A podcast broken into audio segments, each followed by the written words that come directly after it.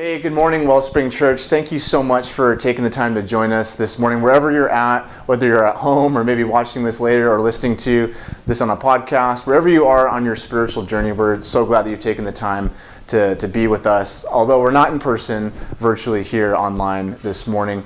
Wanted to just quickly let you know about two other ways we can connect during this season. The first being Wednesday nights, 7 o'clock, we're going to be gathering via Zoom. There's information on our website and even down below about how to do that. But we're going to be talking about what does it look like to trust Jesus in the midst of all this sort of chaos that we're in? So we'd love to see you there. Sign up, let us know if you can make it for that. And then also Thursdays at noon each week, we're going to be again gathering virtually via Zoom, having a space to both connect and pray together, but also taking the time to learn from others in our church body about different ways we can kind of go through this season together. Whether it be what are some ways we can parent well, do school well with our kids at home, ways we can handle maybe anxiety or stress, different things like that. Again, we'd love to see you there Thursdays at noon with that. And I know in this season there is a lot of difficulty going on, there's a lot of hardship. So if you would like prayer for anything, please let us know. You can email us. My email is aaron at wellspringchurchpg.org. We can gather those prayer requests and send them to our prayer team so that we can be praying in this season for you and with you, whatever you might be going with. And also, too, if you are in a position where you're financially in need, we want to be a church that helps and reaches out uh, in those moments. So, again, please let us know how we can be a help during this season with that. If you need help with groceries or going on a trip to the store, we want to be available to serve and to help you in this season. So, with that said, I hope you uh, are enjoying your, your morning or wherever you're at today and that you enjoy this time as we worship Jesus together.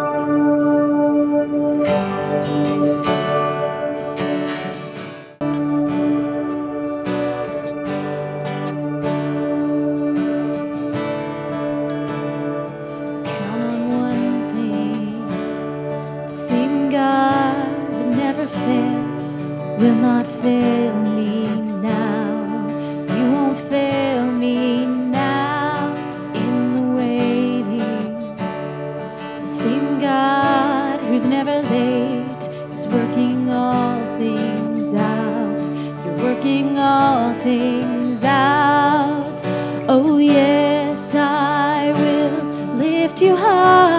in the lowest valley. Yes, I will bless your name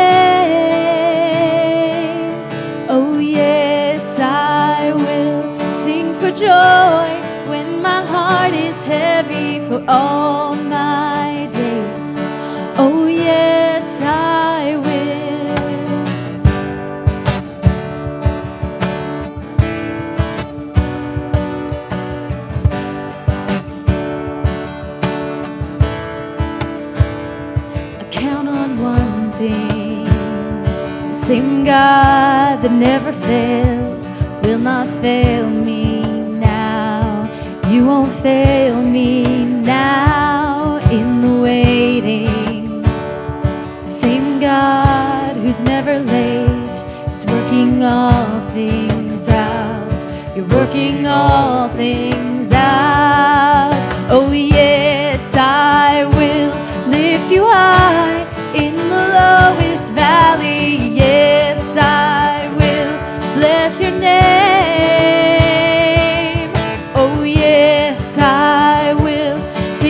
joy when my heart is heavy for all my days. Oh, yes, I will for all my days. Oh, yes, I will, and I choose to.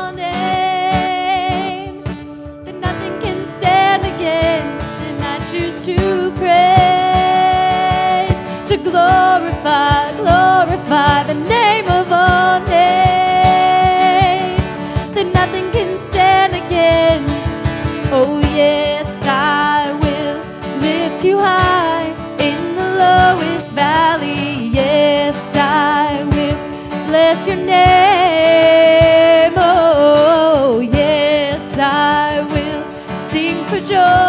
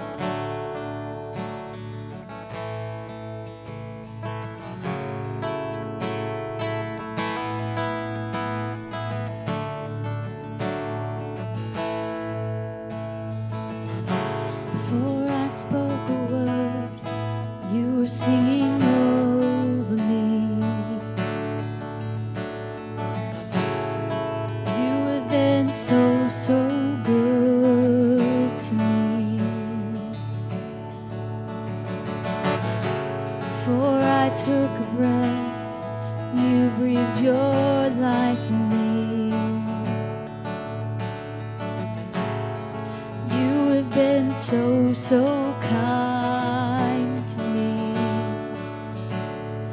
Oh, the overwhelming, never ending, reckless love of God. Oh, it chases me down, fights till I'm found, leaves the 99. I couldn't earn it, I don't deserve it. Still, yourself away. Oh, the overwhelming, never ending, reckless love of God.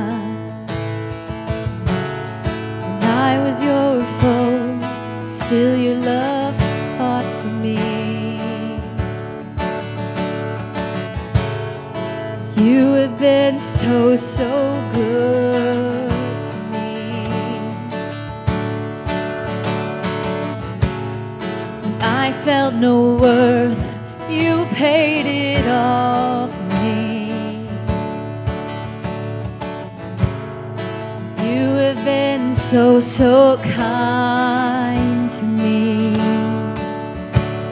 And oh, the overwhelming, never ending, reckless love of God. Oh, it chases me down, fights till I'm found, leaves the 99. I couldn't earn it, I don't deserve it. Still, you give yourself away.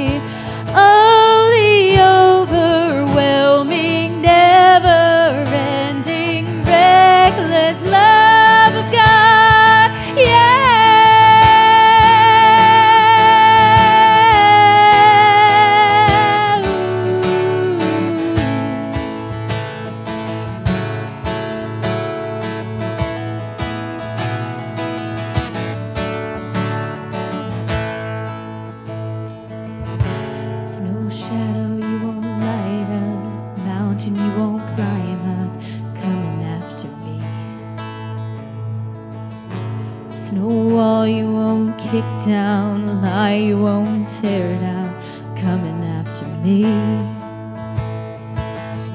There's no shadow you won't light up, mountain you won't climb up, coming after me.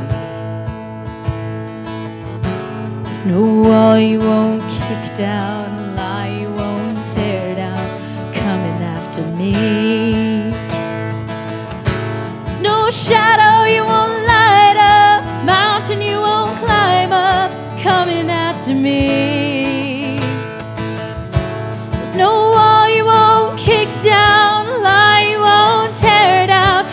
coming after me. There's no shadow you won't light up, mountain you won't climb up, coming after me.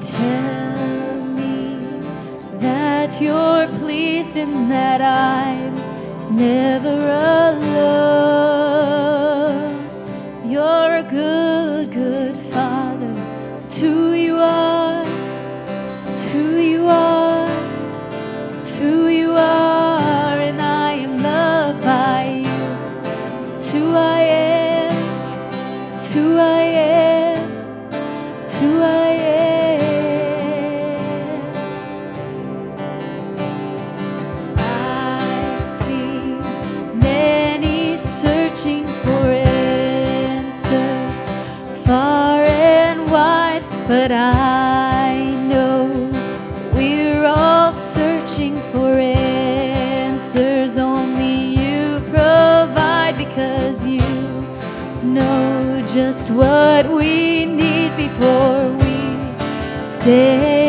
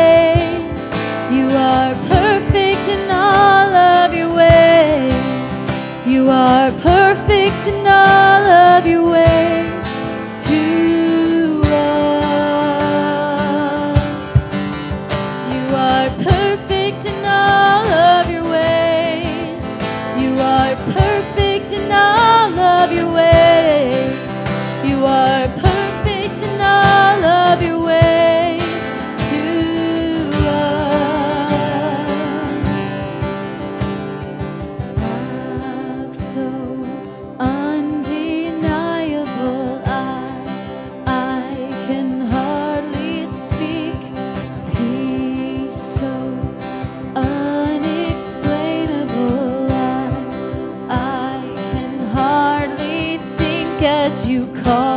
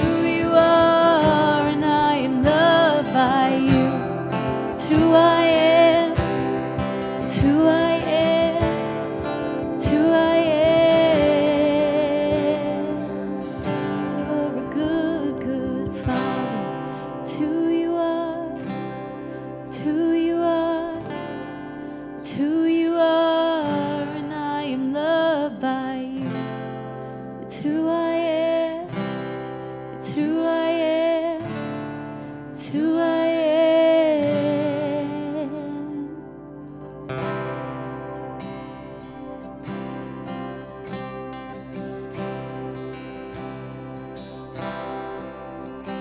God, in this place, God, in this season, as we, I was just aware, God, of how much how much is going on in our world, we just say, You are good. God, when all this unpredictability assails us from every side, God, we say, You are good. You are a good Father. That is who you are. You are the God of reckless love who chases after us even when things are hard and things are tough. And as a body, Jesus, we pray the words that you taught us. And I invite you, church, say these words with me. They're from Matthew 6. Our Father in heaven, holy is your name.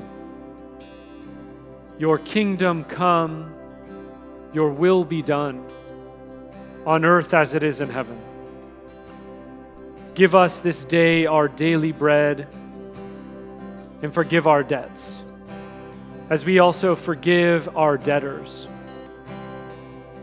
And lead us not into temptation, but deliver us from every evil.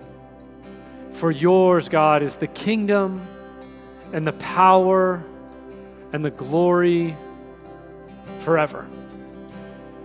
Amen. Just want to welcome you guys this morning to Wellspring from your homes. Good to have you here. My name is Tony, and I have the privilege of serving on staff here at Wellspring. Now, I was hoping, I'm a little jealous because you guys get to be in your pajamas uh, and I have to dress up. Uh, but aside from that, I am glad to be here this morning. But a lot's been shifting in the last few days, right? Like last week, uh, I, my kids were in public school. This week, my family is homeschooling. Uh, last week, uh, I worked in an office, I worked in a building. This week, I'm working at home at the very same place that my kids go to school. Maybe you relate. I, I happen to be a full time pastor last week. This week, I am part pastor and part PE teacher. Anyone else take up a new occupation this week that they didn't have the previous one? Last week, we were trying to figure out how to, as embodied creatures, connect emotionally and relationally and distance ourselves a little bit from technology, right? This week, we're trying to use technology to draw closer to each other because we need to be six feet apart. Growing up, six feet was always the measurement of how tall I was, right? Always, that's what I thought. Six feet, that's how tall I am. Now, for the rest of my life, six feet is going to be both how tall I am and how far I need to distance myself from another person during a pandemic. Last week, before we did service, right, the threshold was 250 people could gather together. By last Sunday afternoon, the CDC said, all right, 50 people can gather together. On Monday, President Trump says 10 people and then on Tuesday, all of us are invited to shelter in place. All of these changes so quickly created me a little bit of anxiety. And I don't think I'm alone. Right? You go to grocery stores and the shelves are empty. You feel yourself in this sort of crazy treadmill of acquisition of information, reading the news, trying to figure out if you can just get more and more information. I read an article in a newspaper that Seattle's uh, alcohol sales have gone up 300 between 300 and 500 percent since January. We're finding ways to cope with our anxiety. And quite honestly, this shouldn't surprise us. Anxiety is our body's natural response to danger. Although there's a lot of brain circuits involved, uh, the amygdala initiates this response. And it's a fast response to danger that prompts these release of hormones that raise our heart rate, our blood pressure, tense our muscles, and just get us ready to fight or flight. The thing is, it bypasses our cerebral cortex. This has survival value. So if you're walking down the street and you're about to get hit by a bus, you lunge out of the way before you even consciously are aware there's a bus there. But in the long run, living in an ongoing state of anxiety can be harmful, not only physically and emotionally, which all kinds of studies show, but also spiritually. Jesus actually speaks to this.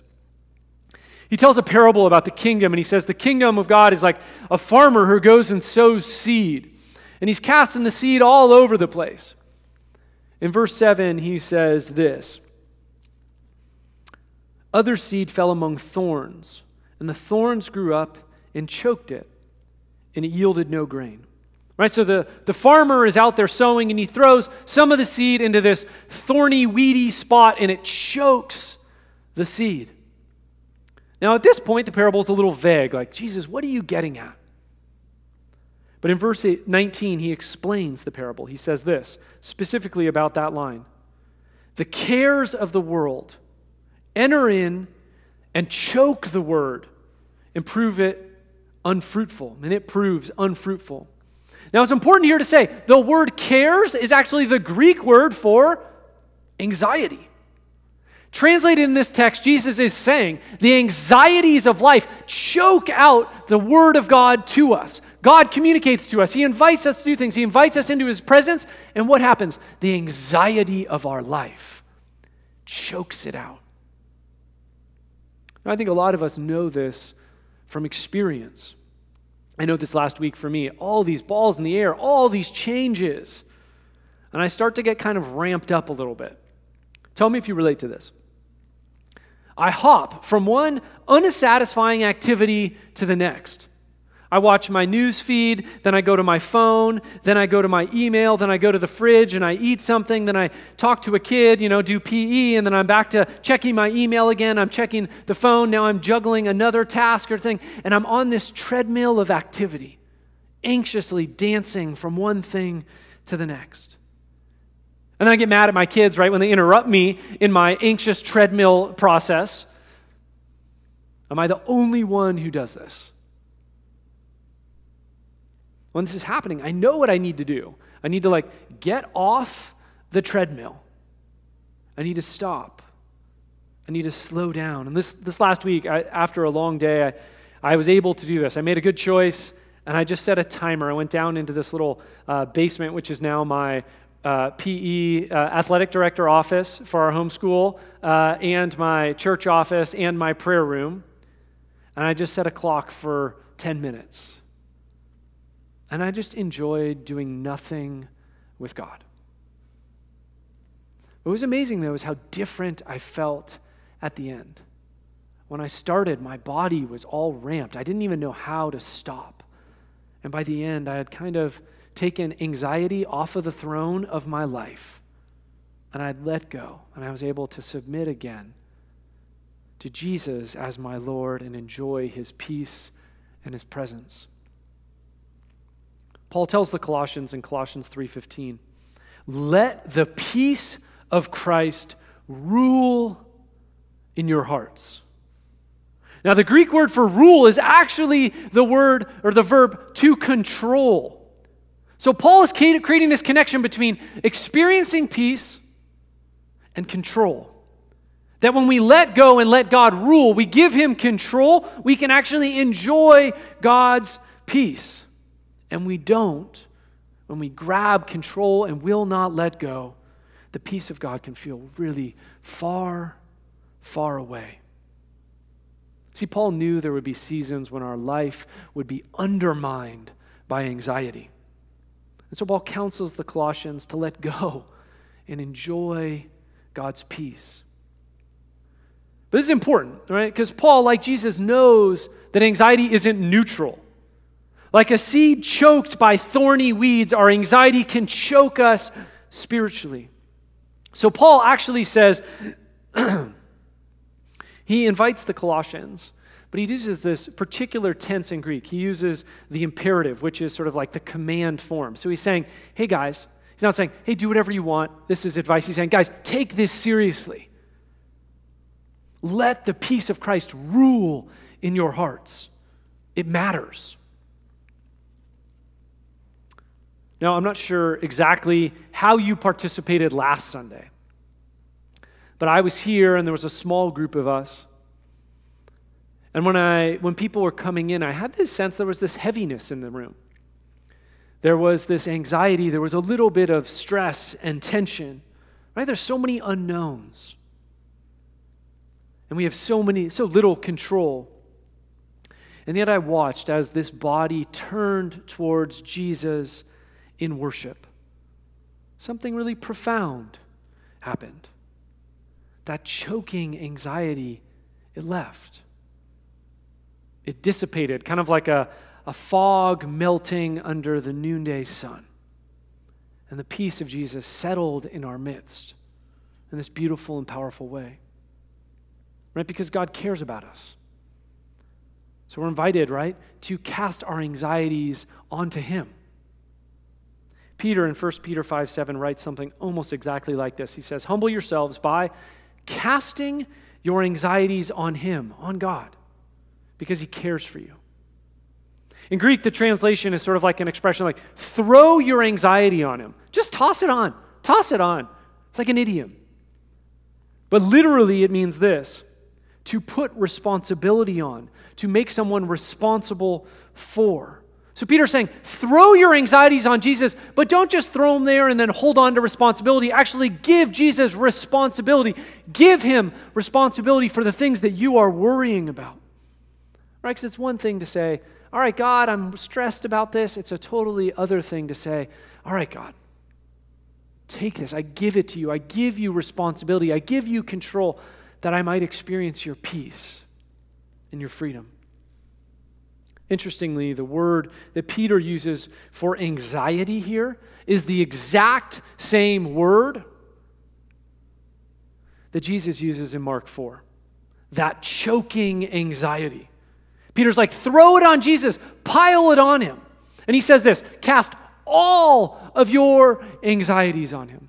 You don't need to pick and choose, you don't need to pick your top 10, big ones or small ones, whatever causes you anxiety, give it to Jesus. Whatever stresses you out, whatever keeps you up at night, give it to God. So that we can enjoy His peace. If I'm honest, though, one of the reasons that I don't do this, one of the reasons that I experience anxiety and I stay on that treadmill versus getting off is I'm worried that God won't take responsibility for those things, that He won't be there when I'm like, hey, I need to throw this on you. And I think that's why Peter, in this context, says, hey, God cares for you. That's why you can throw it on him. In Greek, the word is God has us on his mind. He hasn't forgotten about us. As you're trapped in your home, God has not forgotten about you. You are on his mind, he cares for you.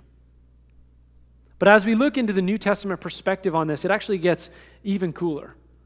See, when we cast our anxieties on Jesus and we let the peace of Jesus rule in our hearts, we find that that peace, which is good in itself, simultaneously guards our hearts.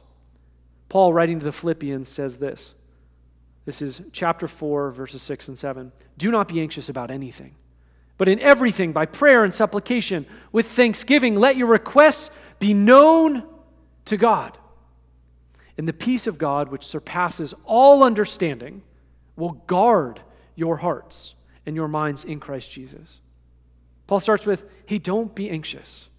Yeah, we know there's tons of unknowns in the season of life we're in with COVID 19. And often we can feel paralyzed or we just feel like we can never get off the treadmill of anxiety. And Paul says, no, no, no, don't do that. Instead, turn to Jesus. He says, pray. Tim Keller defines prayer this way prayer is seeking to respond and connect to God. And when we do this, Paul says that we experience God's peace. And he says this peace is actually better than understanding. And I think this is part of the riddle of, under, or of anxiety in these days. You know, we want to know, like, how long are we going to have to shelter in place? How long are we going to have to adjust our life so much? How long are we going to have to homeschool our kids? How long are we going to have to work at home? We're wondering, am I going to get sick? Are my stocks going to recover? And we search all these different piles of information to try and find solace and try and find peace, but all we find is more anxiety because none of those answers are going to be answered right now. Paul says, better yet, why don't you just pray. This verb surpasses as a, a verb that measures value. And what he's saying is, hey guys, when you pray and experience God peace, that is more valuable than any understanding you will get, sort of trolling all the news sources.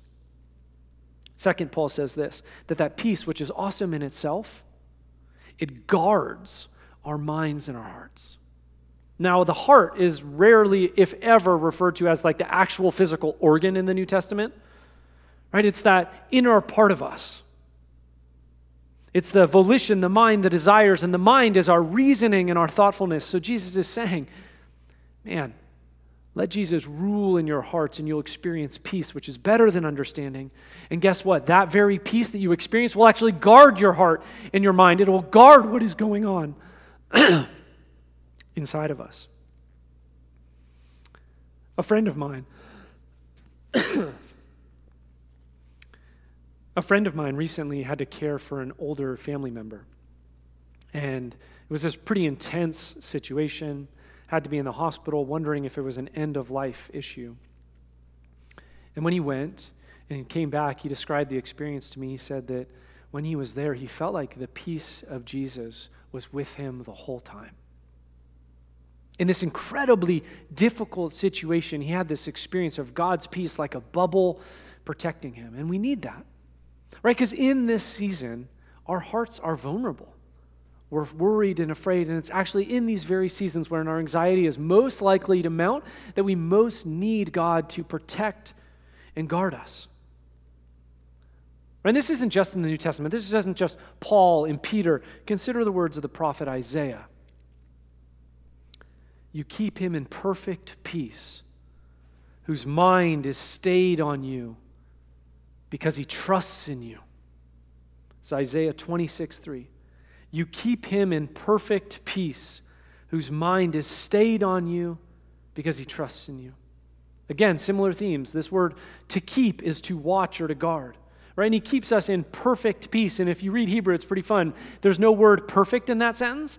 What Isaiah says is he keeps you in shalom, shalom. It's like we're going to double it up. They just repeat the word twice in order to add emphasis. So, guess what? You are kept in God's shalom, shalom. I want to highlight something else here too, because sometimes when I read this word stayed, I don't really use the word stayed very often.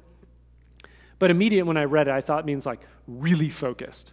You know, like in our family, we'd sometimes do staring contests, and it's like you just can't blink. It's like stayed is like the person who can rock a staring contest. The thing is, I always lose staring contests. I don't know why, but literally, like my eyes blink just rapidly, I guess. I always lose.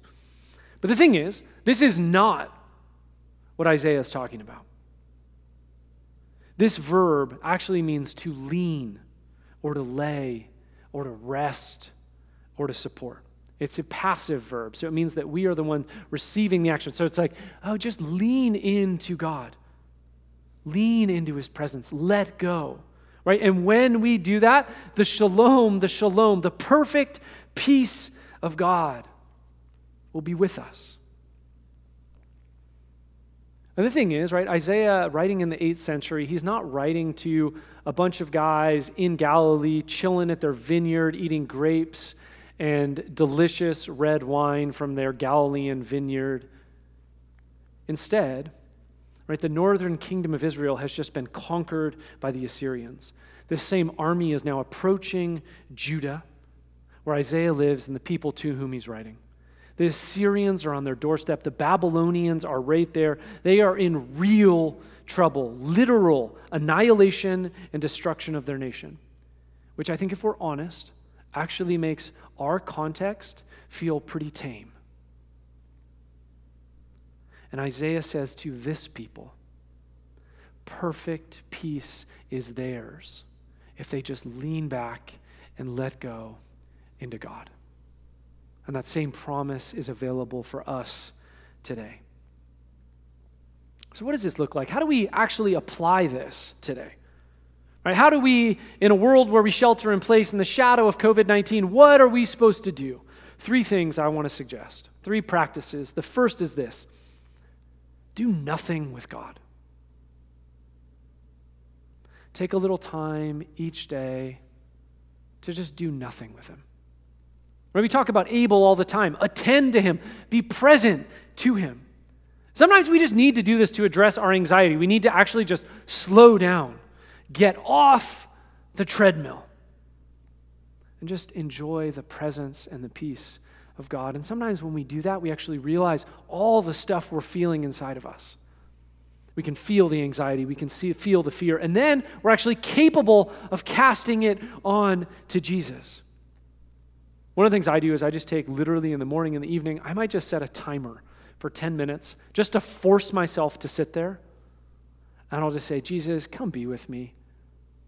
And I will just sit in quiet. And if my mind is like racing to a thousand things, I'll just be like, Jesus, help me center into you. Now, some of you might find this practice actually incredibly hard because we are trained in a culture to keep moving and keep driving and use that anxiety as fuel for productivity. I actually think this is a season maybe where we can relearn how to slow down and do nothing with God. Second, I think that we also need to figure out ways to carve out some daily routines. All kinds of studies show that there is actually a massive correlation between routines and decreasing anxiety and stress. This can be exercise, eating, uh, can be sleeping rhythms, but I think spiritual ones are necessary too. They provide an anchor moment in the unpredictability as everything is shifting around us, an anchor moment with God. And we need routines now more than ever. For me, one of the things I do is every morning and every evening, before my kids get up, I go down to this little prayer space, which is my athletic director's office and my workspace.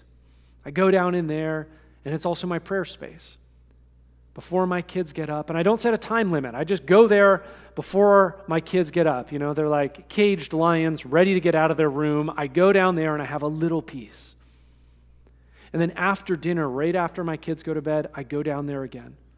And I don't, I don't put a lot of pressure on myself to like perform or do anything in particular. I don't have a discipline I have to do every single time. But I just create that space, that rhythm, that routine in the day that grounds me. I would invite you to consider what is a routine you could have every day to ground you in the presence of Jesus a place where you can marinate in the peace of God and leave the anxiety of everyday life.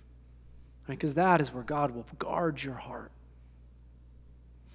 Lastly, I would suggest that with some of us, I think it might be good for us all to adopt some ancient prayer practices. The truth is, Christians have endured incredibly difficult seasons plagues, wars, pandemics, everyday struggles from cancer to sickness to unforeseeable tragedies. And through them all, people have prayed. Through all of those times, people have prayed a few prayers, one in particular, the Lord's Prayer. I think this is a season where we can adopt a practice of the church from the very earliest days that has literally been prayed in every imaginable scenario and just pray that prayer every day as a body. I know I'm going to. I am going to pray that prayer every day, a prayer that has been prayed in every scenario, and certainly a prayer that makes sense in our time. I'll also probably most days be praying through the Book of Common Prayer. This is a book of prayers that have been passed down over the last few hundred years, prayers that have been prayed by God's people in every imaginable scenario. I like a book, it's called the Book of, or, book of Prayer for Ordinary Radicals. You can find any book, but what it does is it provides some basic structure again. It gives me a little routine. So when I don't know what to pray or read in the Bible, I just flip it open and I just go. And I trust that God will guide me through that process. Friends, God is going to be with us in this season, and He invites us because He cares for us to cast our anxieties and our cares onto Him he wants to take responsibility for them so that we can enjoy His peace and His presence. I just want to invite you to pray with me at this time. Lord Jesus, we trust you. You are a good Father. We come before you knowing that you know us and you love us and you want us to experience your perfect peace. You do not want us to just be running at a breakneck anxiety pace. You want us to slow down with you, God. So help us to trust you. And God, we know that as we slow down and trust you, you will guard us, you will keep us, you will watch over us. God, you are good, you are beautiful. Speak to us. Speak to us that we might know your face, that we might see your face and know your beauty. In your name we pray. Amen. I just want you guys, as you're in your homes, usually we do like a little blessing or benediction. I just invite you in the place of your homes just to put your feet on the ground and open up your hands as I pray this blessing over you. May the peace of the Lord Christ go with you wherever he may send you. May he guide you through the wilderness and protect you through the storm. May he bring you home rejoicing at the wonders he has shown you. May he bring you home rejoicing once again into our doors. Amen.